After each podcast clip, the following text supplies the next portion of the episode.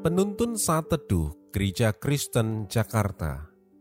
Selasa 6 Februari 2024 Judul Renungan Pemeliharaan yang Auto Kontrol Nats Alkitab terambil dari Amsal 14 ayat 3 Di dalam mulut orang bodoh ada rotan untuk punggungnya, tetapi orang bijak dipelihara oleh bibirnya.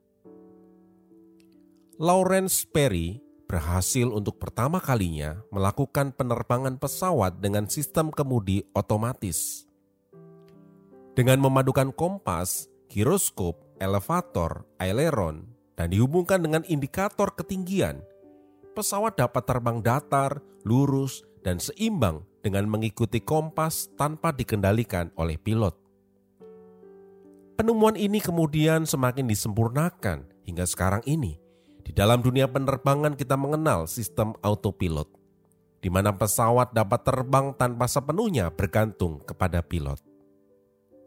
Allah juga telah memberikan kita sejumlah hal yang merupakan autopilot bagi pemeliharaan hidup kita, yang dapat juga kita sebut sebagai pemeliharaan yang autokontrol yang memiliki arti bahwa Allah menyediakan sebuah hukum atau sistem untuk melindungi dan menjaga kita dalam pemeliharaannya. Salah satu contoh pemeliharaan itu adalah hikmat dalam menggunakan mulut kita untuk berkata-kata. Alkitab mengatakan, orang bijak dipelihara oleh bibirnya. Tentu saja Allah yang memelihara hidup kita – namun cara pemeliharaannya adalah dengan menaruh hikmatnya bagi kita, sehingga kita bijaksana di dalam berbicara.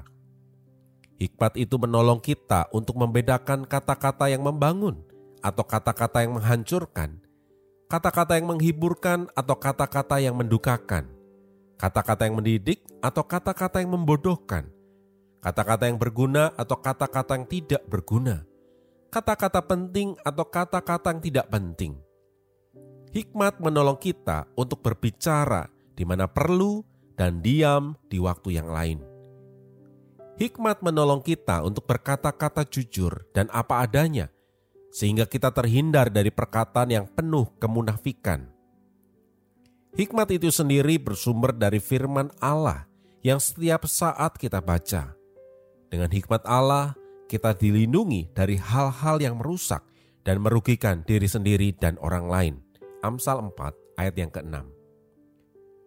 Seseorang bisa saja menyalahkan Allah ketika ucapannya merugikan orang lain. Ada orang yang marah kepada Allah karena merasa bahwa Allah tidak menjaganya ketika berkata-kata yang tidak pantas. Ini adalah sikap yang tidak tepat dan tidak pantas. Ia sendiri yang tidak menggunakan hikmat yang diberikan Allah kepadanya, sehingga ia mengucapkan kata-kata yang tidak membangun, sebaliknya menghancurkan orang lain. Mari kita menjadi orang yang bijaksana, yang menggunakan perkataan kita dengan benar dan tepat, sehingga kita menjadi berkat bagi orang lain dan kita mengalami pemeliharaan Allah yang autokontrol. Tuhan adalah gembala yang memelihara kita dengan hikmatnya. Amin. Tuhan Yesus memberkati.